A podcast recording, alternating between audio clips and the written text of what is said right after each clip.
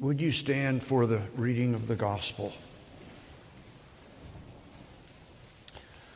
Luke chapter 9, beginning at verse 28. Now, about eight days after these sayings, Jesus took with him Peter and John and James and went up on the mountain to pray. And while he was praying, the appearance of his face changed, and his clothes became dazzling white. Suddenly they saw two men, Moses and Elijah, talking to him. They appeared in glory and were speaking of his departure, which he was about to accomplish at Jerusalem.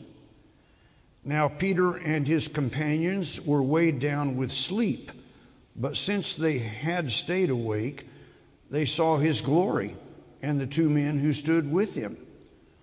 Just as they were leaving him, Peter said to Jesus, Master, it is good to, for us to be here. Let us make three dwellings one for you, one for Moses, and one for Elijah, not knowing what he said. While he was saying this, a cloud came and overshadowed them, and they were terrified as they entered the cloud. Then from the cloud came a voice that said, This is my son, the chosen. Listen to him. When the voice had spoken, Jesus was found alone, and they kept silent, and in those days told no one any of the things they had seen. This is the word of God for us, the people of God. Thanks be to God. Please be seated.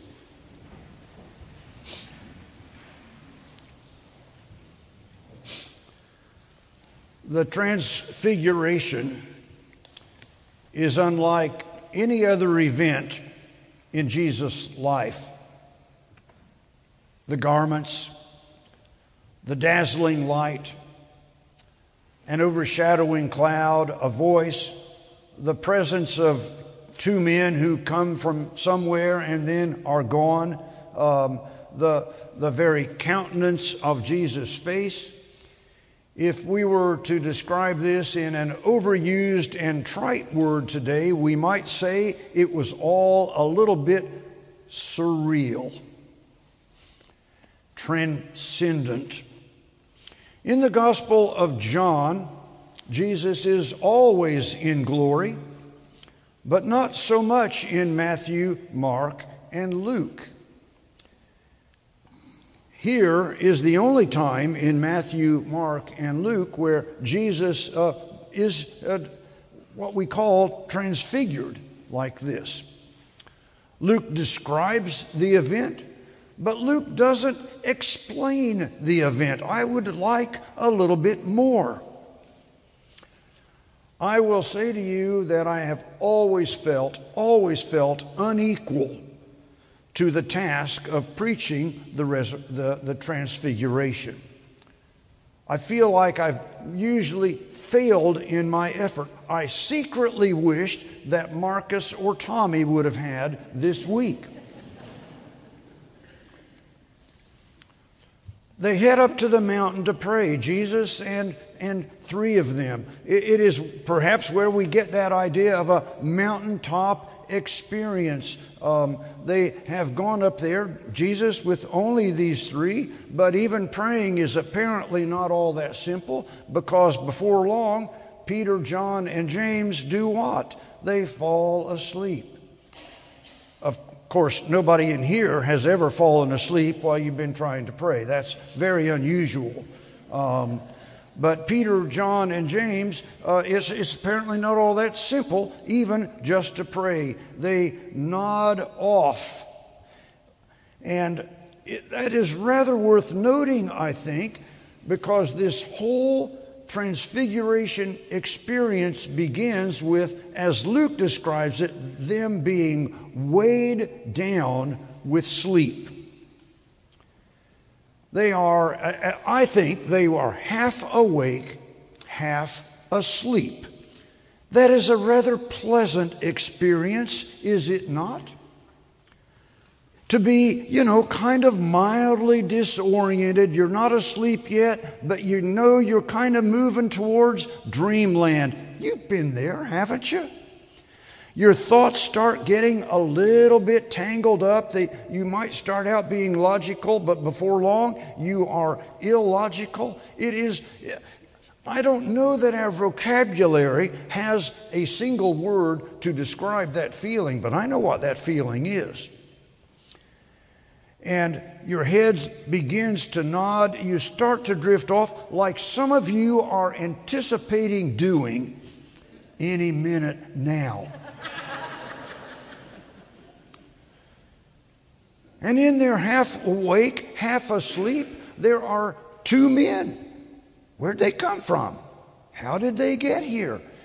And then, adding to this mystery, um, Luke says uh, there is this cloud. Always kind of in the Bible, a representative of, of divinity. Uh, a pillar of cloud leads the Israelites through the um, wilderness. When they finally get to Mount Sinai, there is this cloud uh, uh, covering the mountain, and it's quite frightening. And the Hebrews say to Moses, You go up there. We don't want to have anything to do with that. We don't want to get even close to that. So there is this cloud um, in, in, this transfiguration story. Uh, Luke doesn't tell us what it is cirrus, cirrostratus, cumulus. Um, we don't know what kind of cloud. I, I don't, do not think it is one of those fluffy cumulus clouds. That's just, you know, I don't, I don't picture this as the sky is all blue and up ahead, uh, way up there, is this beautiful cloud.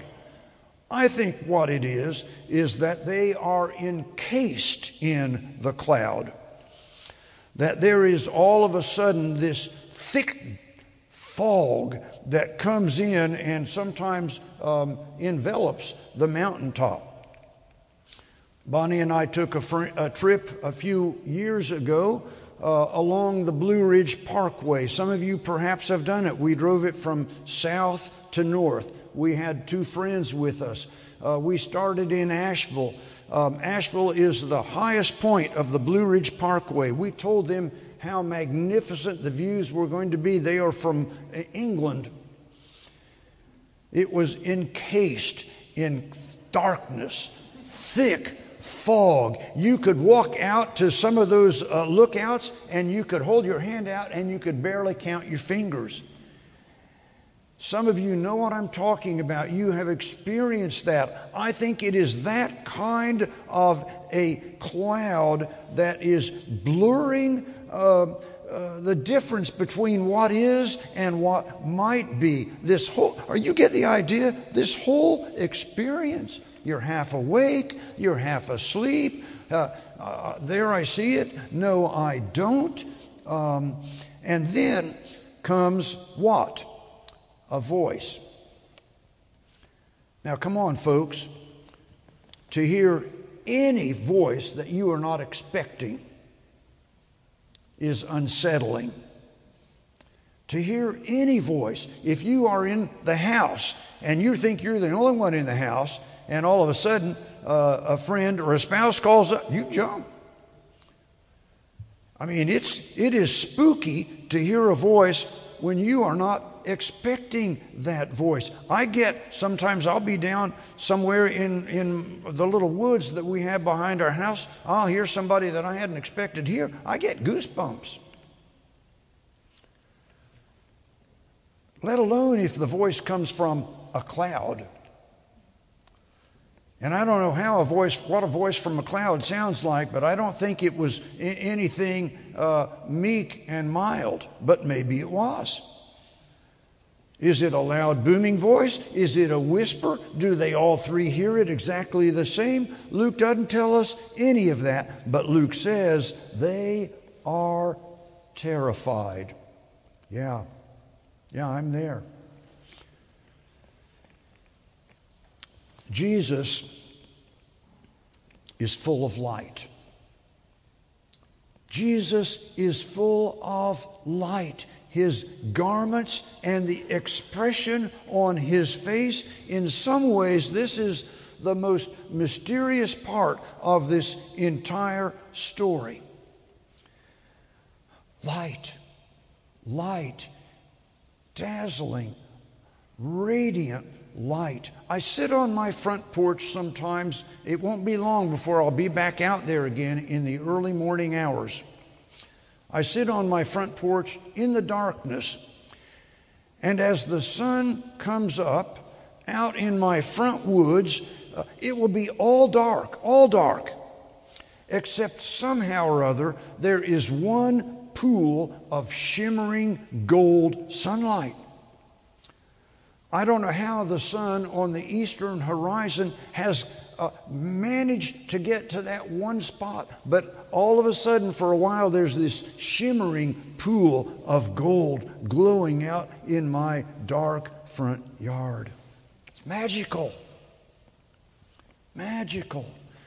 Uh, every season has its blessings. One of the blessings of winter that I think we get to experience down here are these magnificent sunrises and sunsets. You get them in the winter more than any other time of the year, and and I enjoy it most in the in the western horizon. That sun is almost setting, and the the clouds are are salmon and blue and purple and colors that I don't have names for.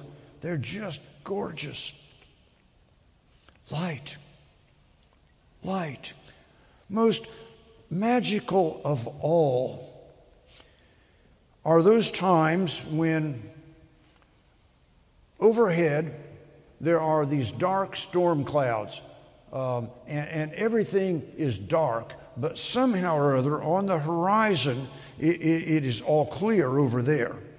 And, and as that sun sets with a clear horizon, but the, the sky overhead dark, there is, have you, you paid attention to this? There is, there's something magical about the light, the light itself. It's, it's the, the light is dancing and it's kissing every blade of grass and every leaf, and the atmosphere is sparkling. And, I'm not the only one, surely, that has ever seen this. Bonnie and I, on, the rare occasions that happen, you want to walk out into the yard and, and throw your arms around the sparkling, radiant, uh, uh, ephemeral light.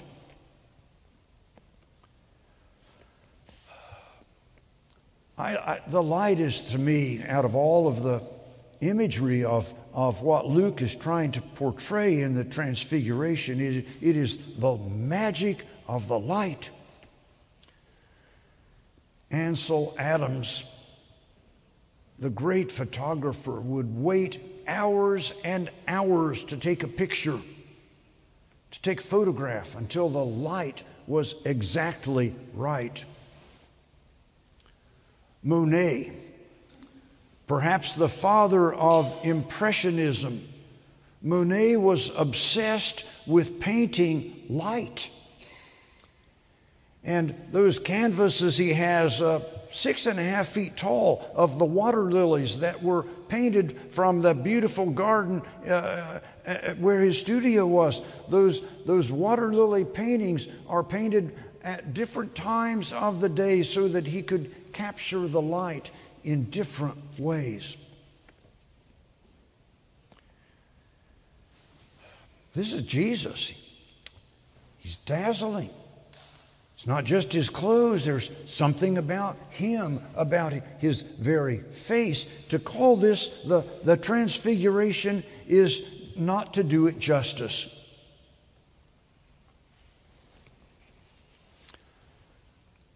So Peter begins stammering.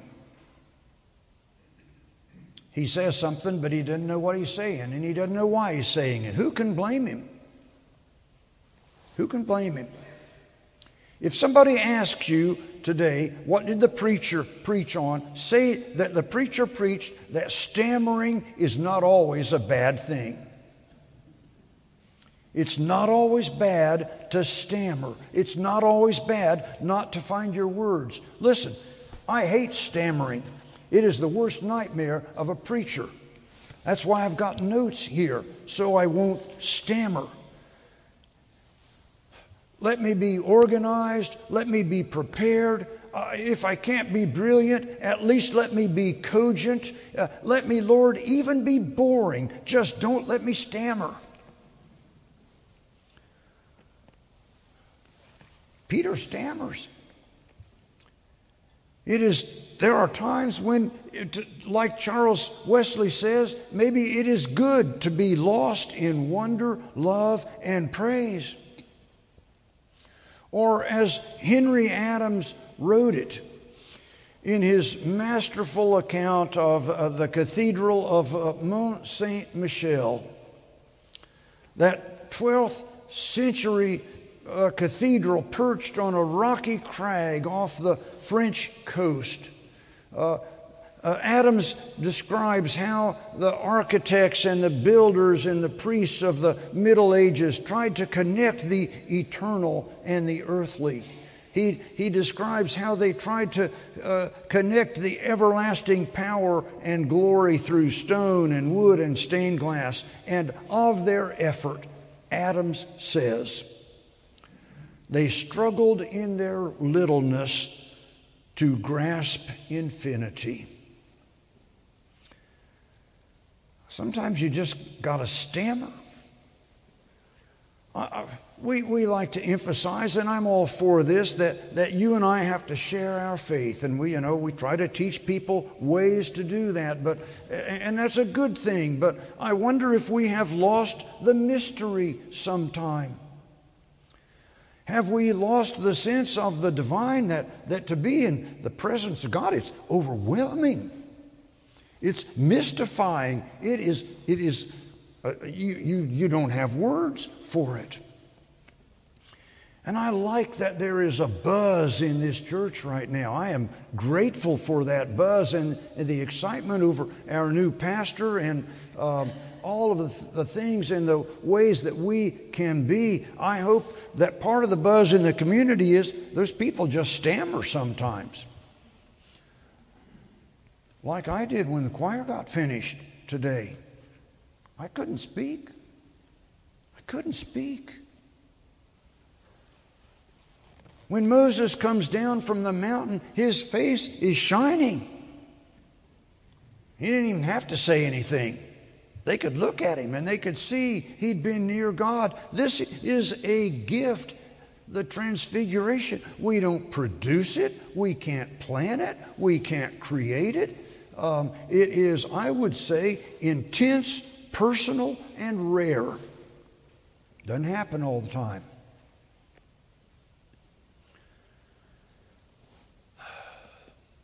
I wanted to tell you this morning about Descartes. I had this story about Descartes, and I knew what the story was, but I couldn't remember all of it. So I Googled it and I wanted to find it, and I still couldn't find it. I thought, okay, uh, maybe it was Spinoza. I Googled Spinoza, I couldn't find it. I thought, I'm going to make it up. And I thought, no. I, I said, there's one person in this church who can help me, one person only. I called Marcus. I said, Marcus, what about that story about that philosopher? I want to tell it. It, it was Descartes, I think. And, and Marcus thought for five seconds and said, I think that was Pascal. Marcus knew right away the story I wanted to talk about. It is the story about the 17th century philosopher Blaise Pascal, philosopher, scientist, mathematician. If you know anything about Pascal, what you've heard is Pascal's wager. Pascal's wager was uh, it is better to believe in God than not to believe in God. What do you have to lose? Even if you're wrong, uh, you have nothing to lose by believing in God. That's, but that's not the story I want to tell you. Pascal when he was barely 30 years old, had an experience that was somewhat of a transfiguration kind of experience. November 23rd, 1654, late one night, this experience branded him.